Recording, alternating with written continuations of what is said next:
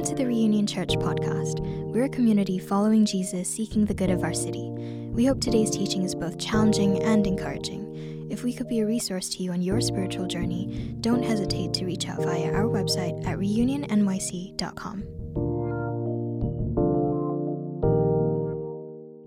We're going to be in Mark chapter 10, reading from verses 32 to 34. And next, after that, you'll be hearing from our pastor, uh, Russell Rader. And it reads And they were on the road going up to Jerusalem, and Jesus was walking ahead of them. And they were amazed, and those who followed were afraid.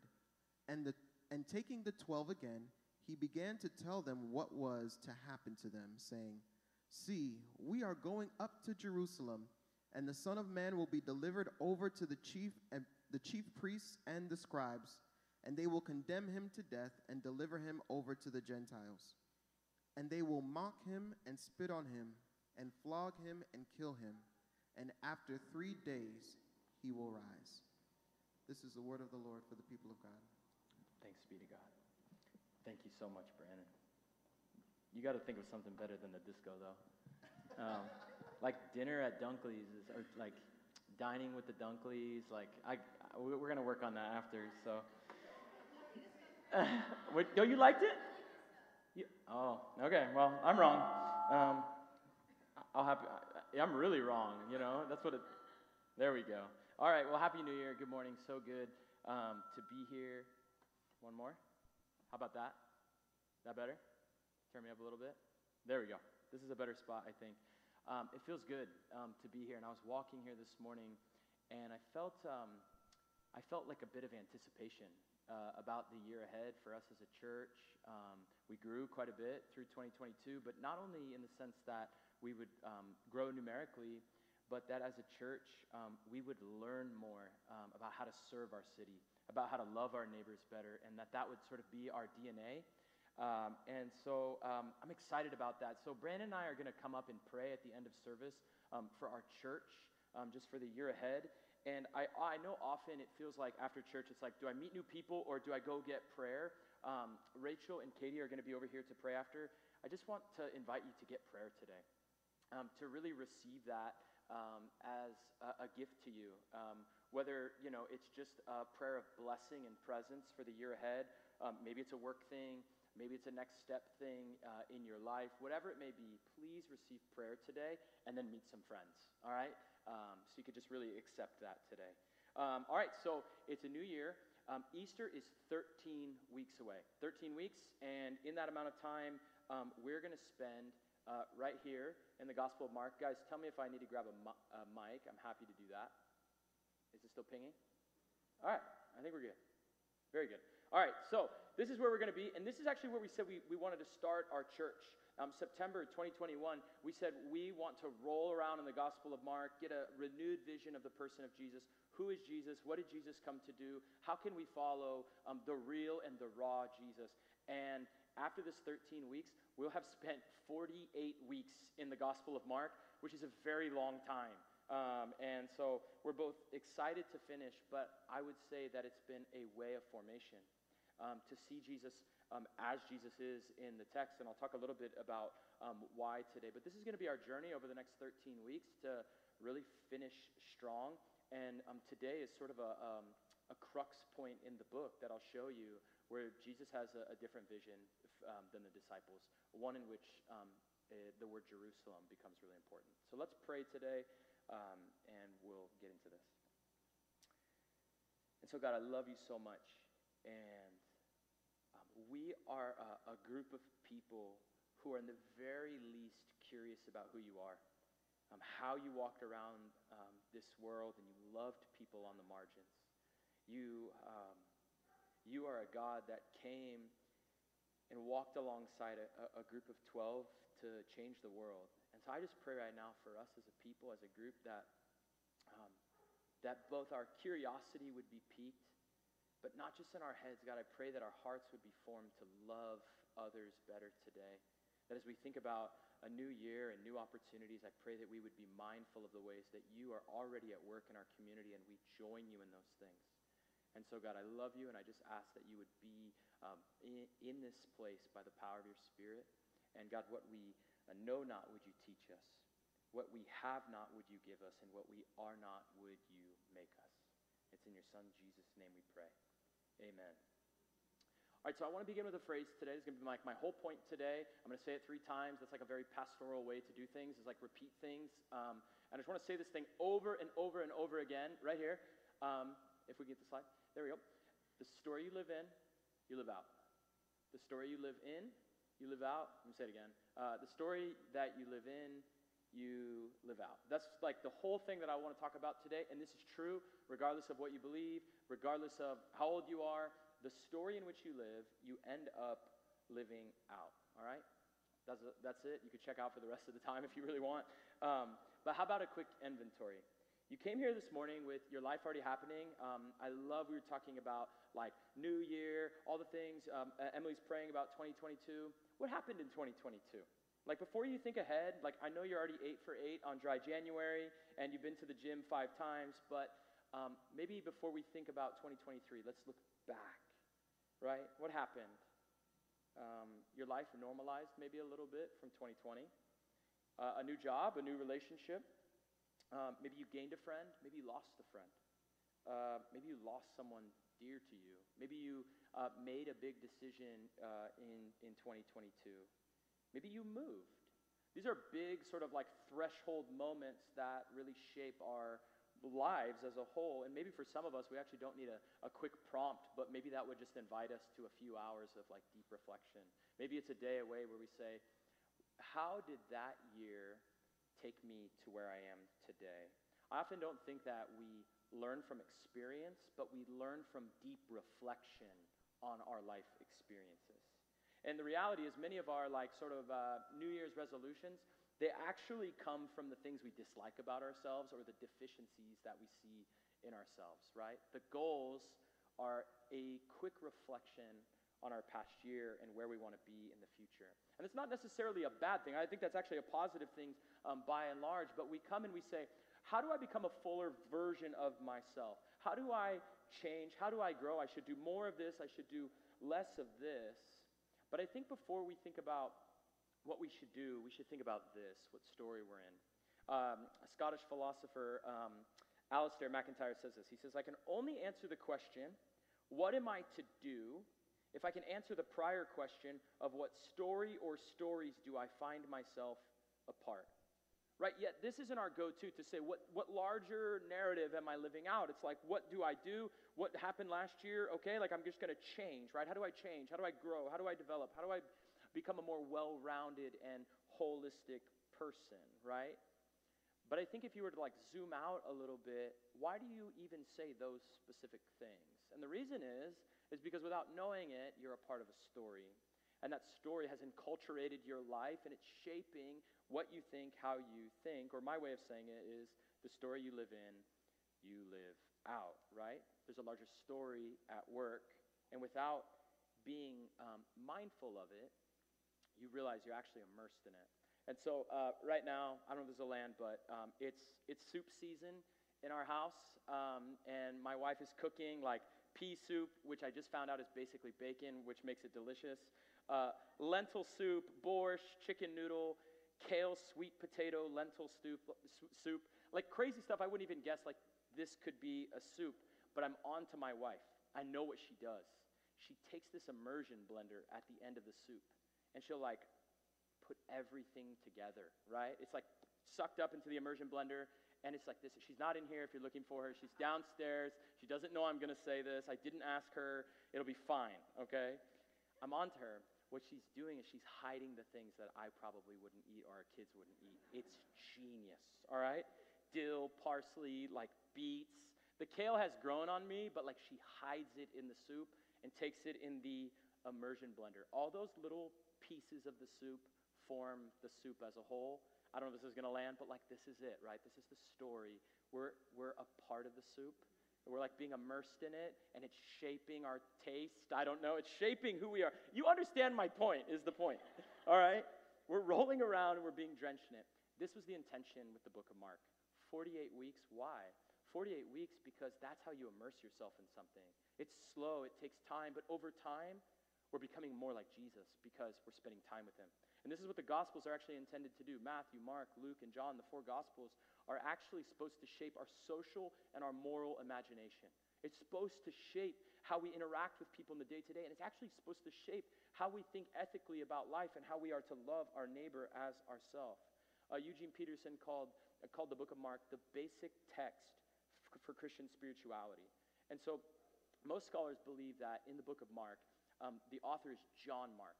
And John Mark was actually um, not as uh, like prominent um, because he was actually a secretary and a translator for um, the apostle Peter. And so Peter is actually the eyewitness with Jesus, getting the words and the actions of Jesus, telling John Mark, and John Mark is writing it all down. And so what you're getting when you're reading Mark is you're actually getting Peter's account of Jesus. The gospel is written to shape your social and your moral imagination. And so here's where we began in, uh, in Mark chapter 1 the beginning, uh, think uh, Genesis 1, right? That's what it's try- trying to trigger. Uh, me- memories of, of the book of Genesis. Of the gospel, uh, in the Greek, gospel is euangelion. It, it means good news. It, um, it, Romans would use the word gospel as a way of, uh, of announcing um, a, a new leader, a new king, Octavian. Gospel. This is good news about who? Jesus. And that's like the intro to the book, right? It's like telling us what's about to happen but then Mark does something silly. He spoils the whole book. It's not inductive, it's not going to unfold. He tells us the ending. Who's Jesus? Christ. That's not his last name, by the way.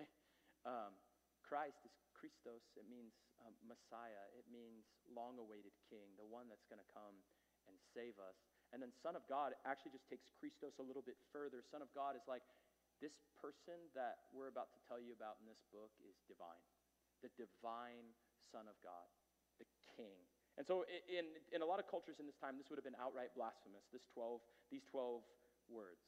And then when we get from Mark chapter 1 to Mark chapter 8 is Jesus on the go, miracle working, healing the sick, feeding the hungry, leading his disciples, showing us what it means to be fully human.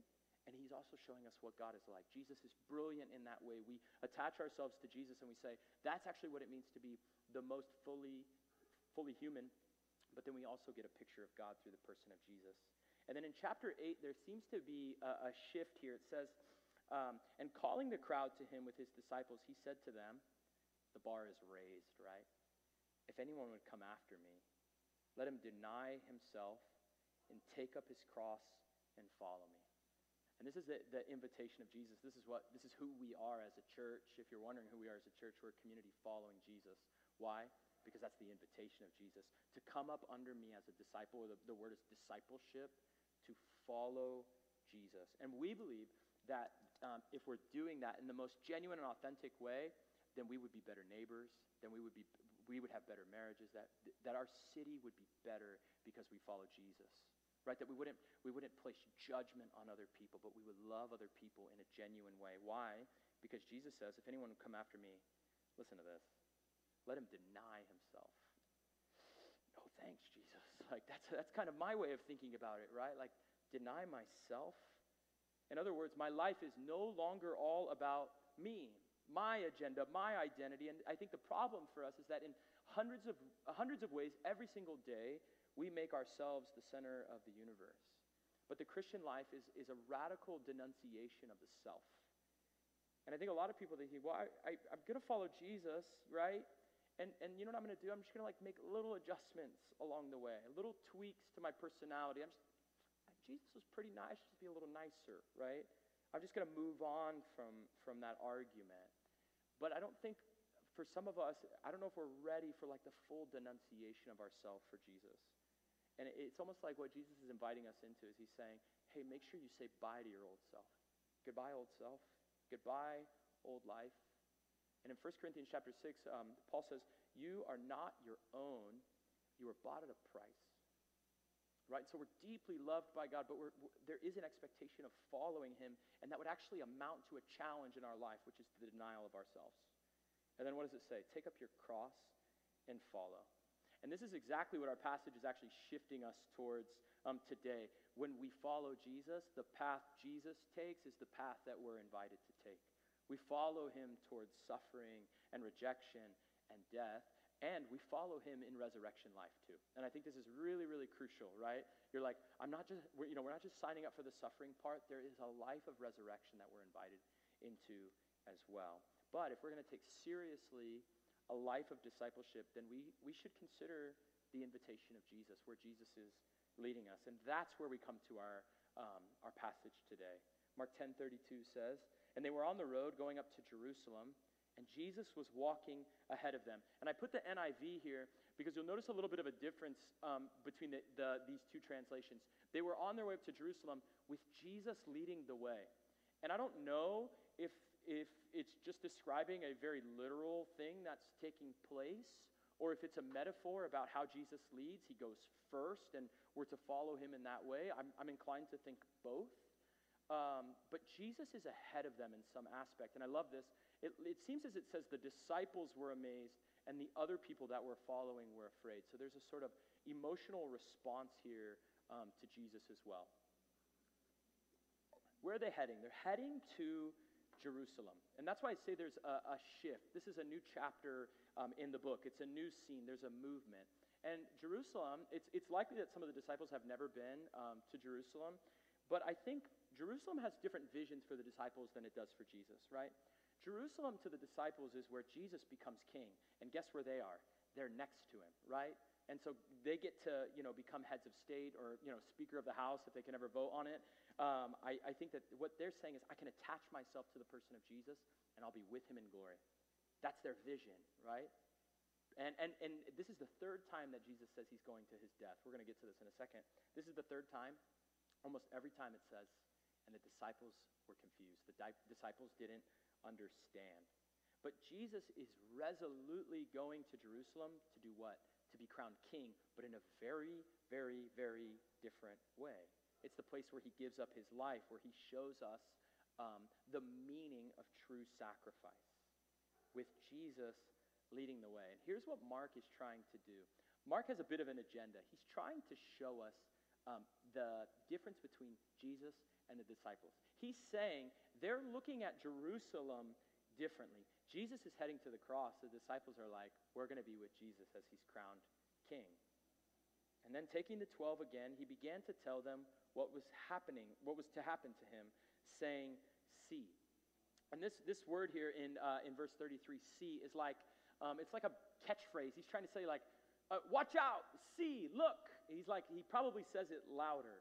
See we are going up to Jerusalem, and the Son of Man will be delivered over to the chief priests and the scribes, and they will condemn him to death and deliver him over to the Gentiles, and they will mock him and spit on him and flog him and kill him, and after three days he will rise. We're like a little bit over halfway in the book of Mark, and Jesus is like, This is what's going to happen to me.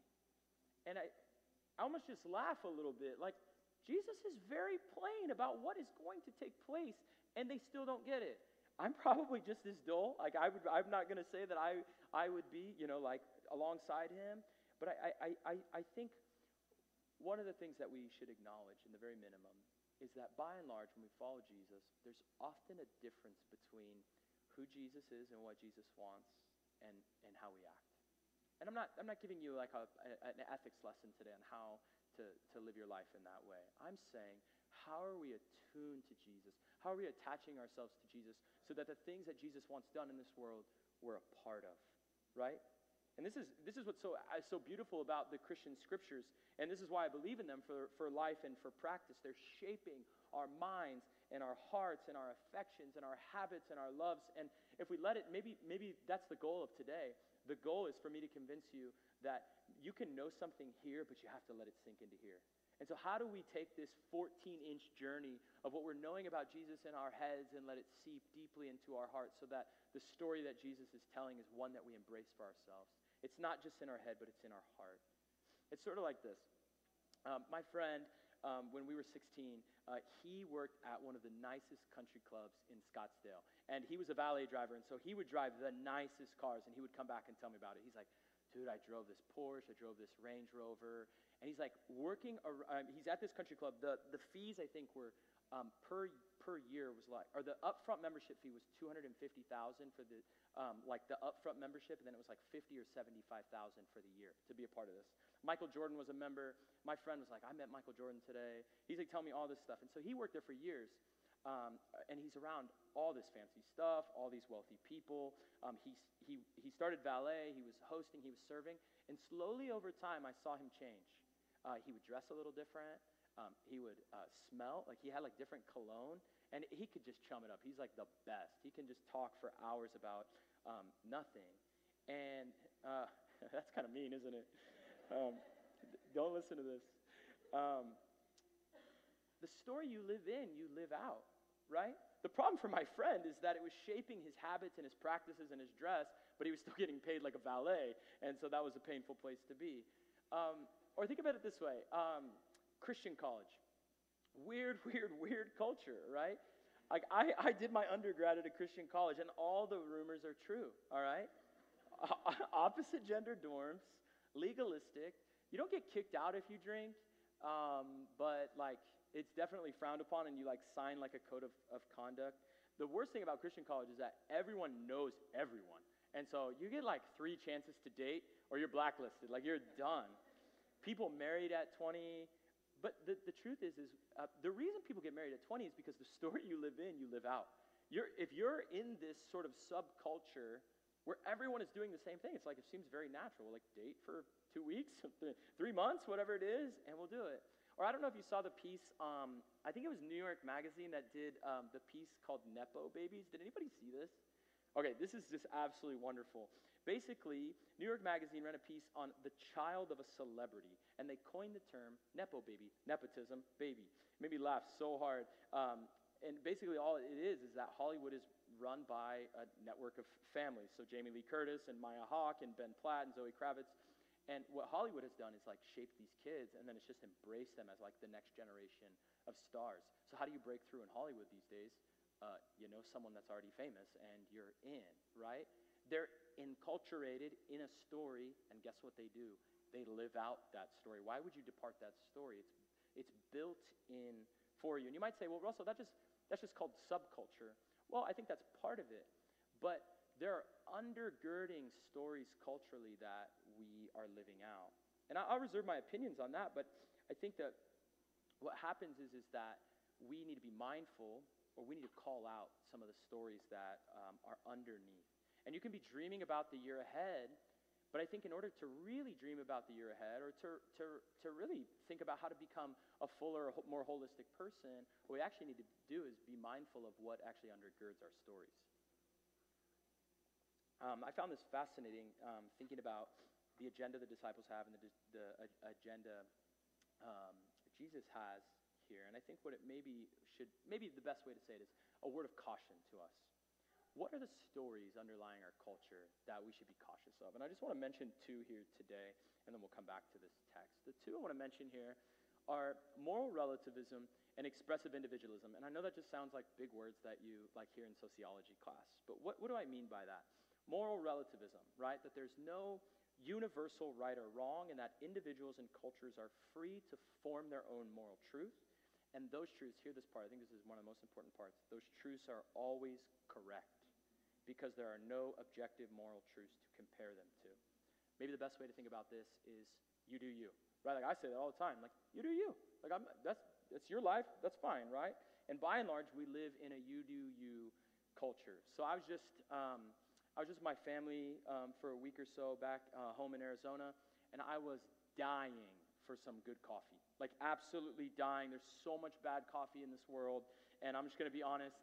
Y'all do some barbaric stuff to your coffee. Like, it's, it's unacceptable. I saw this guy last week. I was at this conference, and he had a black coffee. I was drinking it. It was bad, too. Um, but he was just pouring honey into it. And I was like, What are you doing, man? He's like, Whatever to make this stuff taste better. I'm like, That ain't it, all right? Two weeks ago, I watched my father. He took like a cup of sweet vanilla creamer, like poured in the cup, and then poured like equal parts coffee. And I was like, Dad, like that is gonna kill you. Like, please do not do that. I'll be the snob. I don't care. The correct way to drink coffee is black, single origin, pure, simple, and perfect. If you want me to teach you, I would love to teach you, all right? But here's what I've learned you do you. It's your coffee, right? I don't care how you drink it. I have made people delicious cups of black coffee that are perfect and pristine and watch them poured unstirred almond milk into it. And I'm like, oh, don't do that. But you know what? You do you. It's your coffee, right? You do you is harmless when it comes to coffee. But to say there, I got the food, like the, the food illustrations today. I'm going to get make us hungry. There's, to take it to take it further to say that there's no universal right or wrong that you can form your own morals and your own truth doesn't compute here's why moral relativism brings moral disorder if everyone is just saying you do you in, in the ethical sphere um, where we, one we can't follow the ways of jesus but one it brings disorder to our world moral relativism brings moral disorder jesus says be holy as i am holy it's an invitation to a way of life that actually shapes us. And, and sometimes I look at the Bible and I'm like, it just seems so conservative, right? It just seems like Jesus is trying to tell me what to do. What Jesus is doing is he's bringing us into a life that's holy and perfect like he is. And we should be mindful of the ways in which we ignore the ethical teachings of Jesus and substitute it which, for that which may be culturally acceptable. And maybe, maybe you're even looking at me right now and you're saying, you know what? Like, I knew this guy was more conservative than I, I knew it. I knew it. I knew it. I knew it. But let me, let me show you something. No one actually believes moral relativism at their core. No one believes that. Everyone believes there is a way, there is a standard, there has to be a way to understand that which is right and that which is wrong. I love what Tim Keller says. He says, No one actually lives like a relativist, all except sociopaths. So there you go, somebody does believe in certain deep truths about right and wrong, human nature, justice, and a good life. And I love this. What we need is a non oppressive moral absolute. What we need is a non oppressive moral absolute. We need moral absolutes that don't turn the bearers of those moral absolutes into oppressors themselves. And so we're going we're to talk about this more in the coming weeks because I, I actually think that this is really important um, in a moment where, in a political sense, you know, we, uh, we waver so much. What does it mean to actually follow Jesus? I don't want to give you a distorted picture of following Jesus. I, I, I can say you do you with your coffee, but um, I, I, don't think that we, sh- we should do that in other areas of life, and I don't think that would be beneficial for us as people living in the city trying to really love our neighbors. Okay? What about this other one, expressive individualism?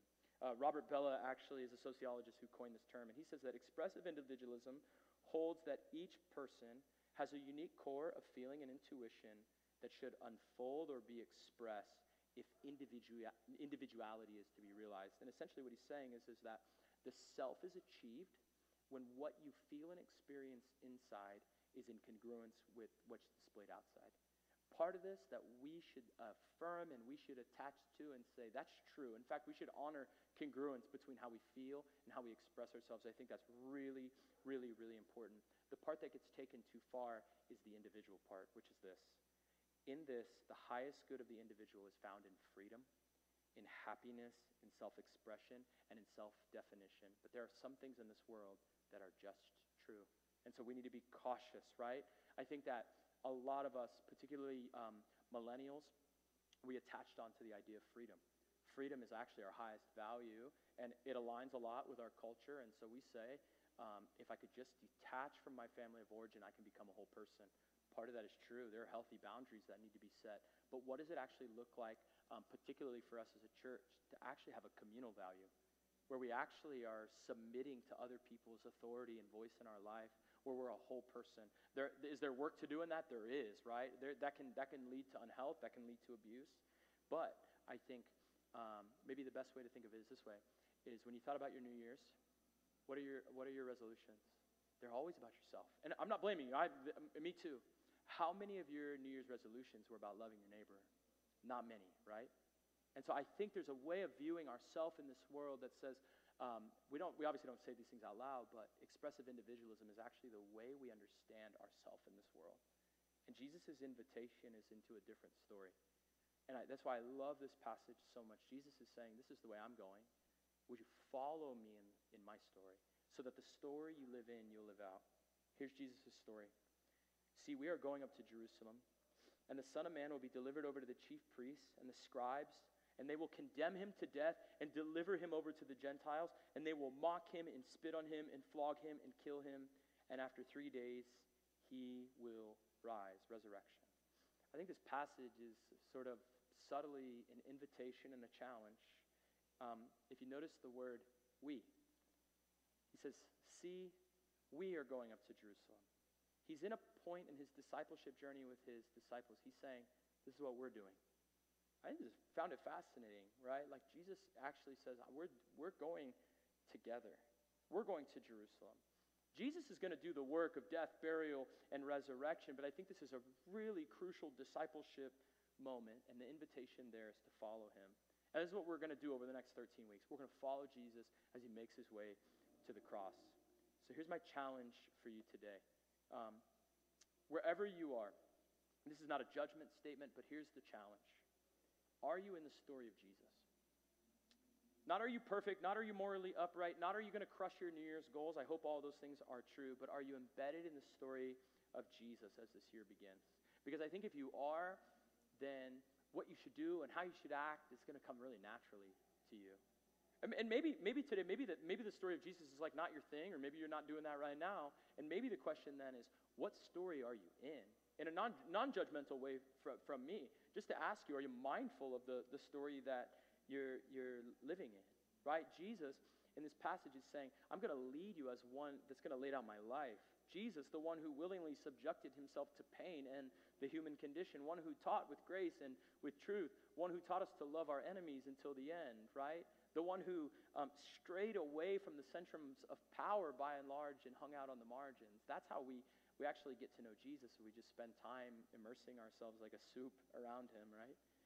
And so this is the, the story that we live in as a church. This is our identity as a, a church community. And what we're trying to do is say, as long as we continue to attach ourselves to the person of Jesus, um, the serving our city part is going to come really easy and naturally because we, we're looking like Jesus and we're listening like Jesus. So um, last week I was with a bunch of pastors um, with our church planting organization, the Orchard Group, and I was talking to um, one of the older church plants uh, that was there, um, and I remembered, my, um, my wife Katie actually reminded me that we visited his church back in 2014 in Chicago. And then my wife reminded me that I had this insane experience at an Airbnb in Chicago. Um, Katie and I were getting ready to get married in 2014, and so we were like broke, broke, had to save like all the money we could. And so like, I just found the cheapest spot on Airbnb and like said book. I think it was $75 for like two nights. Um, so I end up going, and my spot is with Ryan. And um, in his uh, apartment, I walk in, and he's like, This is your bedroom right here. And I look in, and there's a dresser, and then there's like um, a camping air mattress, and like one blanket that didn't even end up like covering like me, and there was one pillow. And I was just like, all right, $75 for these two nights. It's like, fine. And then the only other thing in the room, no joke, were these shelves. And there were like these idols on the shelf, like over the bed. And I was like, all right, like, I don't know about that, but there's like incense next to the idols. And like, I look back at him, and I don't even know how, but I was like, I'm just going to tell this guy what I do for a living now, so it's like going to just be easier. And I was like, yeah, I'm a pastor. Um, and he's like, well, I hope you're cool with it, but my roommate is like Hindu. And I was like, oh, yeah, that's, that's fine. He's like, my roommate's name is Saigar. And then we like, um, we go out into the living room, and like his roommate's stuff is all in the living room. I'm like, yo, you Airbnb your room out and just kick him out into the living room. Like, this savage. And so like, there's like a full comforter in there. I was like, you couldn't share maybe a little bit. And so I tell Ryan, um, yeah, like my, you know, my girlfriend and I are hanging out, and like we're gonna like go to this church tomorrow. And he was like, my dad has been telling me to get up. He's been calling me on Sundays and telling me to go to church. I was like, well, cool, man. Like, you can come with me. And he's like, can I invite Saigar too? And I was like, yeah. Like, I don't. It doesn't matter to me at, at all. And I ran into him, his roommate, the next day, um, and I was like, hey, I don't know if Ryan told you, but like, we're going to church. Uh, do you want to go? And he's like, I believe in many gods, so I will go with you. And I was like, those are your statues. Like, I, am like putting it all together. And so we go to church. Um, at this church plant, um, they had launched that same year, and they both loved it like Ryan and Saigar. They loved it. They like come up for prayer after. This is like my plug to like get prayer after church. They go up and um, we um, we go to lunch. They have a ton of questions. Katie is like sitting with them, like talking through all these questions that they have. Um, there's a picture of us actually. Uh, I, I dug this up deep. So Ryan on the left, 24 uh, year old me, and then um, Saigar on the right. We made we became pretty fast friends. Long story short, um, we like go our separate ways from there, and I go back to the Airbnb that night, and um, Saigar is like sitting in the, the living room reading my Bible, and I was like, oh man, like what, what's going on? And he just like looked up at me. He's like, you have to tell me more about Jesus. And I was like, oh, okay. Like this is like the evangelistic story that every pastor wants to be able to tell. that I get to tell now, you know. Um, and he ends up telling me more about his life. He's like just trying to like fit in. He's been in America not very long, and uh, we end up walking through some scriptures. I, I don't even know. I don't even remember where. And I just leave my Bible with him. And the thing he said to me, I have it written down in a journal. He says, why has no one ever told me about this man, Jesus? I was like, Stop it. I was like, What? Like, how, what do you mean, you know? And he, you know, his phrase, like, I believe in many gods. I, I will go with you. This guy immersed himself in the story of Jesus for one day. Like, we became Facebook friends and we messaged a little bit after, but for one day, and at very minimum, Jesus piqued his interest. What would happen in your life if you attached yourself to Jesus and said, Jesus, what do you like? How do you want me to live in this world? What, what, what should I even be dreaming about? What should my goals be? How do you want to shape me in that way? And so here's my challenge for you today. It's very direct. I, I really, really want to encourage you to do this. To read the Gospel of Mark this week. It's 16 chapters. It will take you an hour and a half. If you read it 10 times, if you've never read it before, read it this week. An hour and a half, I'm sure you do triple that in screen time a day. Uh, no judgment. Um, but slow down and just immerse yourself in the story. Turn off your phone, read a physical copy if you have one, and just read it straight through. Just, just in one sitting, read the whole thing. And right before you do, just sit quietly and pray. Say, God, I want to hear from you. I, I, I, I want you to teach me about who you are. All right? We, we always say reunion is a community following Jesus. This is just a simple way to say, this is how I follow Jesus by attaching myself to him through his word. And we just embed ourselves in that story. Would you do that this week? Read the Gospel of Mark. I'm going to do it this week. Um, my kids might do it this week. They don't know it yet. Um, I hope Katie's going to do it. But would you join us and just put it on your calendar, an hour and a half, straight through, read it.